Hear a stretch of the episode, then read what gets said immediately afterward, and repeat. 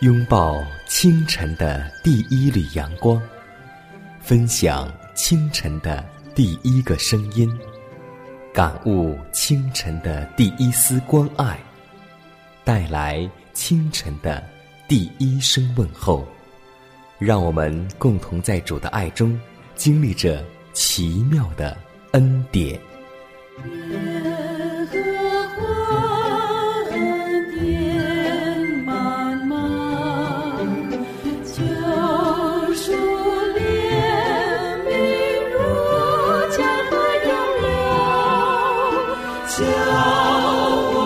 希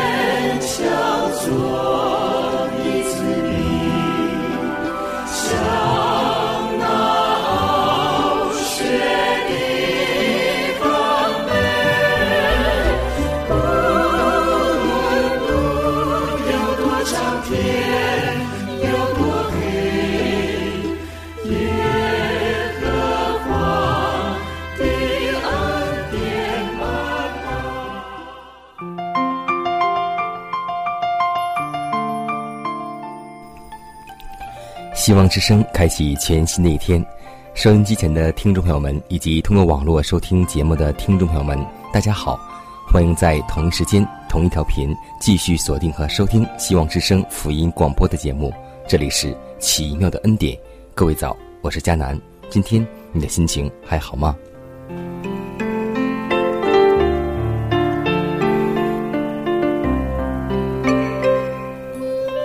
美好的一天已经开始。有的时候，我们感觉这一天对我们来说很累，因为有很多时候，我们会经历过痛苦，会经历过失败，会经历过愁烦，更会经历过疾病。这几天，艰难的身体也有点不舒服，也得了感冒。即使这小小的感冒，让我们的生活发生了一点点改变，所以就真正理解到那些有疾病痛苦的人，甚至是。在病榻床前的人们，信仰、生活，一切一切都会发生改变。所以，现在最宝贵的不是你有多少钱，而是你有否有一个健康的身体。那么，我们基督徒在面临疾病的时候，应该怎样去面对呢？有的时候，我们会想，是不是我们犯罪了？是不是我们的信心不好呢？是不是我们的祷告上帝没有垂听？是不是主耶稣？已经远离了我们了。今天在早晨灵修的时候，江南看到这样一段话，对我们每个人都很重要。我们都知道，伊利亚是升天见主，但是他的徒弟伊丽莎未能像他的夫子一般得蒙赐予火车和火马。主任凭一场缠绵的疾病临到他，在那肉体软弱与痛苦的漫长的时日中。他的信心坚定地握住了上帝的应许，他也经常见到有安慰与平安的天庭使者在他的周围。从前他怎样在多天的高原上看见天军，就是以色列的火车马兵环护着，现在他照样却知有同情的天使同在，因此他得到了扶持。他已在一生之中操练了坚强的信心，所以。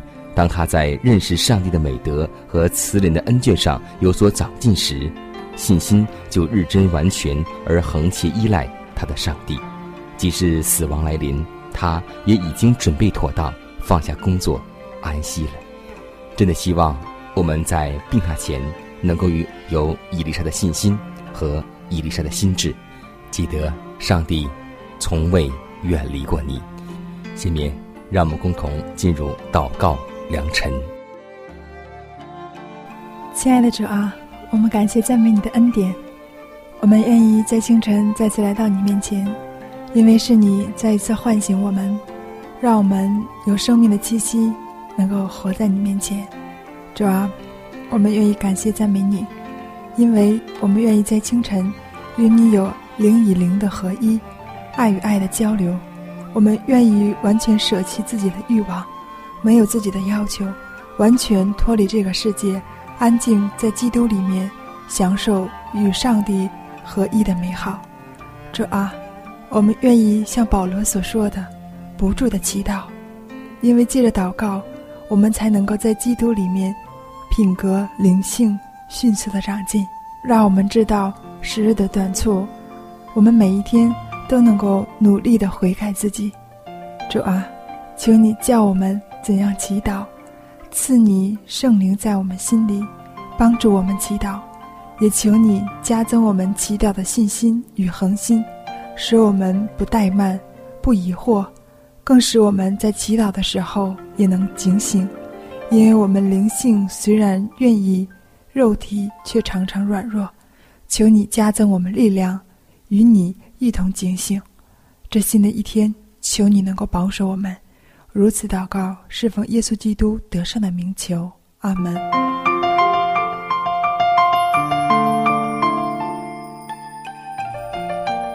今天我们共同分享一个灵修主题，名字叫“基督在荣耀里显现”。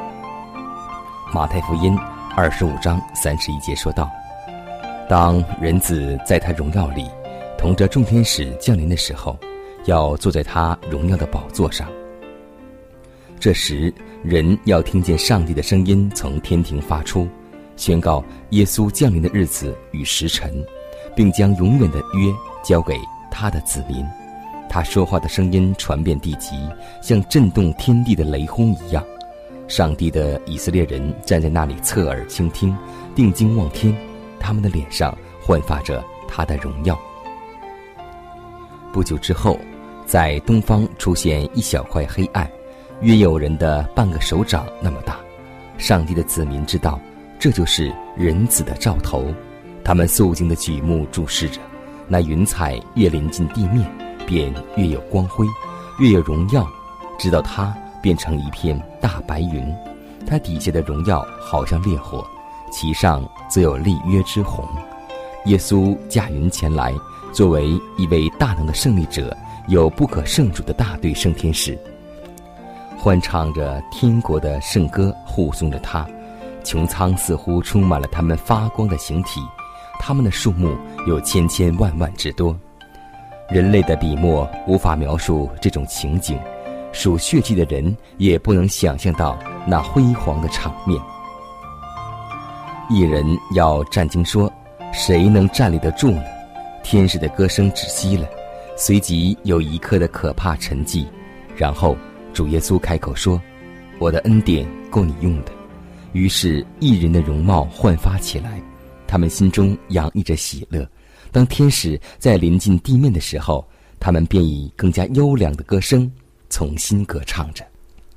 万王之王四围发着烈火，驾云降临了，天就被卷起来，像书卷一样，地在他面前颤动着，各山巅海岛都被挪移离了本位。恶人宁愿被埋在山巅和岩石之下，而不愿与与他们所藐视、所拒绝的主见面。那些想要除灭基督和他忠诚之民的人，这时要见到那加在他们身上的荣耀；恶人要在恐怖惶恐当中听见圣徒欢乐的歌声，说：“看哪，这是我们的上帝，我们素来等候他，他必拯救我们。”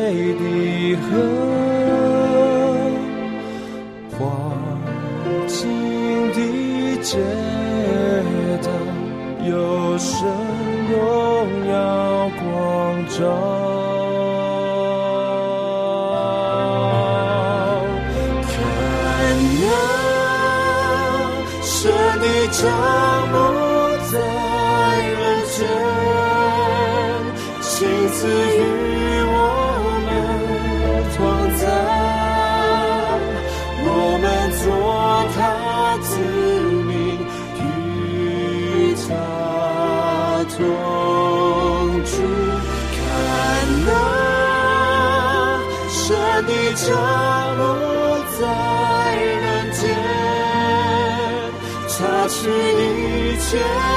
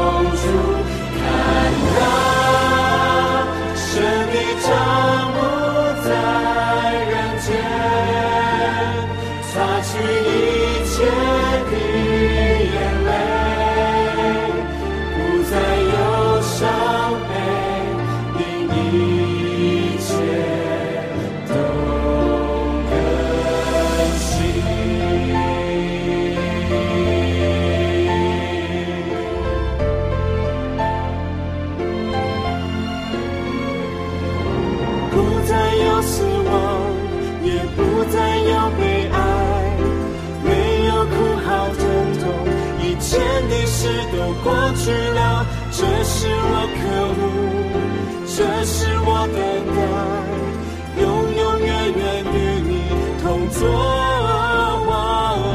不再有死亡，也不再有悲哀。没有哭嚎疼痛，一切的事都过去了。这是我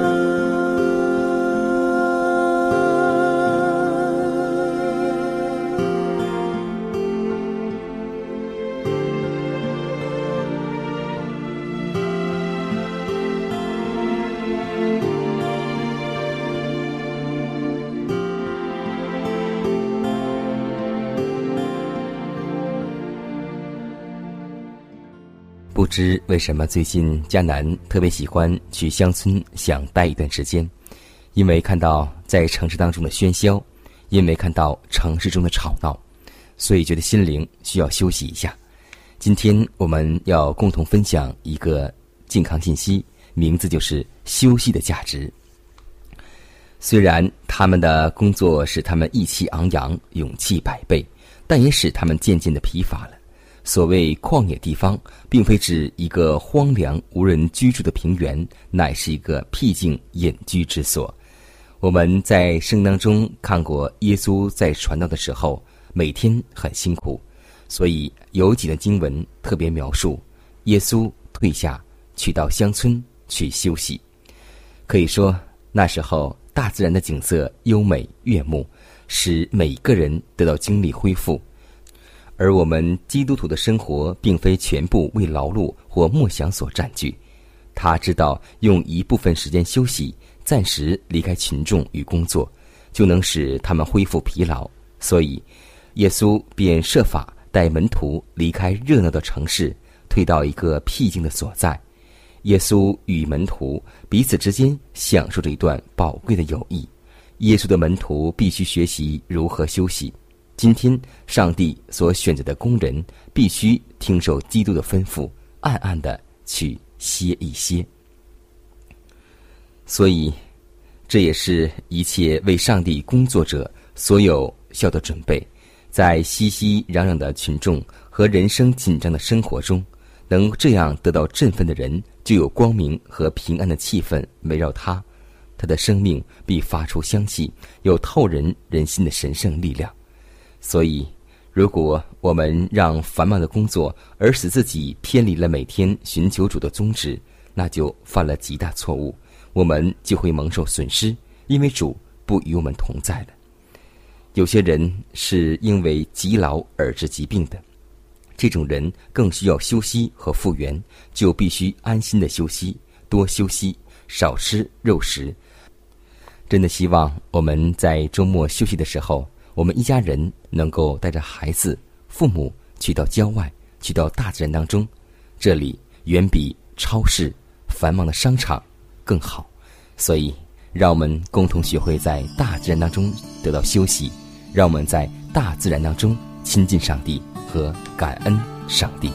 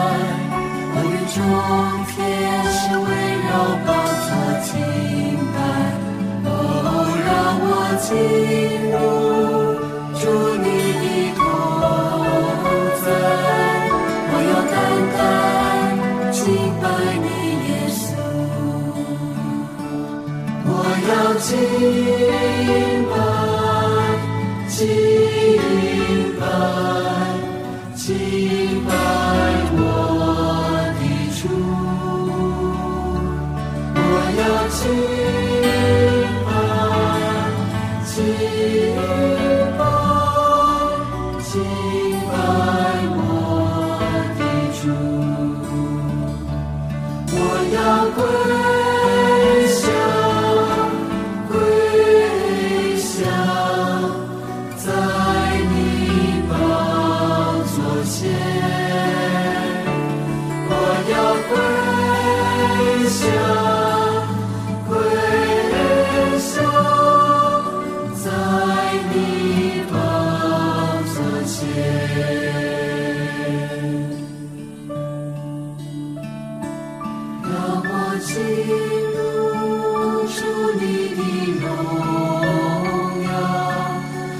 你圣洁光中被你得着，哦，让我进入主你的荣。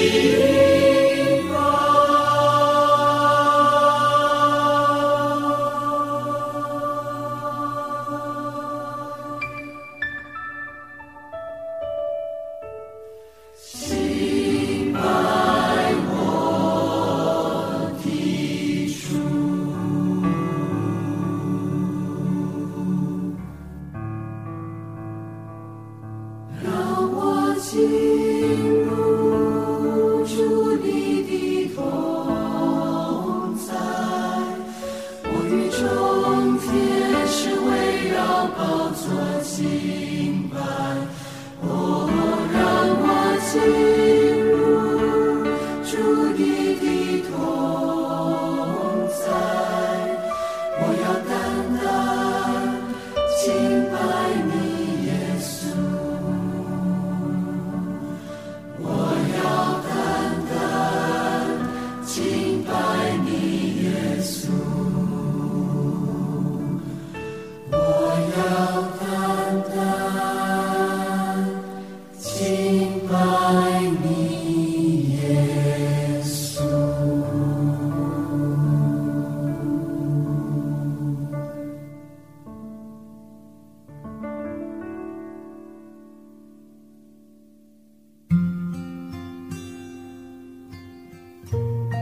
树欲静，而风不止；子欲孝，而亲不在。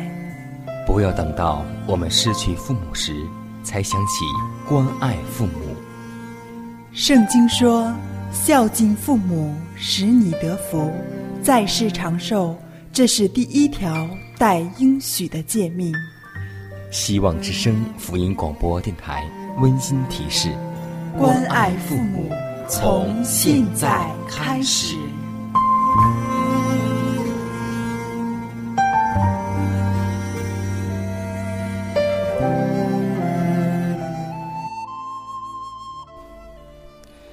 最近一段时间，我特别喜欢一首歌曲，就是一首蒙古歌曲，来自于少数民族的歌声《鸿雁》。当每次唱到《鸿雁》的时候，我们就不得不想起大雁。有谁知道大雁的真实含义？又有谁知道大雁其中的奥秘呢？今天我们就来分享一个小故事，故事的名字叫《解读雁群》。人们一直注意到，雁群是按人字形队伍飞行的，飞在最前的那一只被称为领头雁。经实验证实，当领头雁展翅拍打时，其他雁即刻循序跟进。整个群体借着固定队形飞升前进，这种团队运动巧妙地运用了气流学、浮力学原理，要比每只雁单飞至少减少百分之二十九的阻力。但其中只有领头雁得不到这种好处。当领头雁疲倦时，退居到侧翼，另一只雁自动补上。飞行在最后的两只雁会不约而同地发出有节律的叫声，与前面的同伴和头雁保持联系，可能是告慰、慰安和激励。更令人惊奇的是，每当某只雁生病或是受伤之时，不得不脱队时，必定有两只雁自行留下来，陪伴它，护理它，与它患难与共。不论在地面、山涧、湖泊等水深火热的环境中，直到它康复或是死去。只有在同伴死后，他们才恋恋不舍、万般无奈地哀鸣着飞离。去追寻自己的队伍，或暂且跟随别的雁群，向预定目标继续飞行。当我们解读雁群的时候，朋友、弟兄、姐妹，我们解读了人生吗？所以，圣经告诉我们一句话：让我们总要用爱心互相服侍，让我们彼此相爱，因为爱是从上帝。而来，整本圣经的中心就是爱。在十字架上，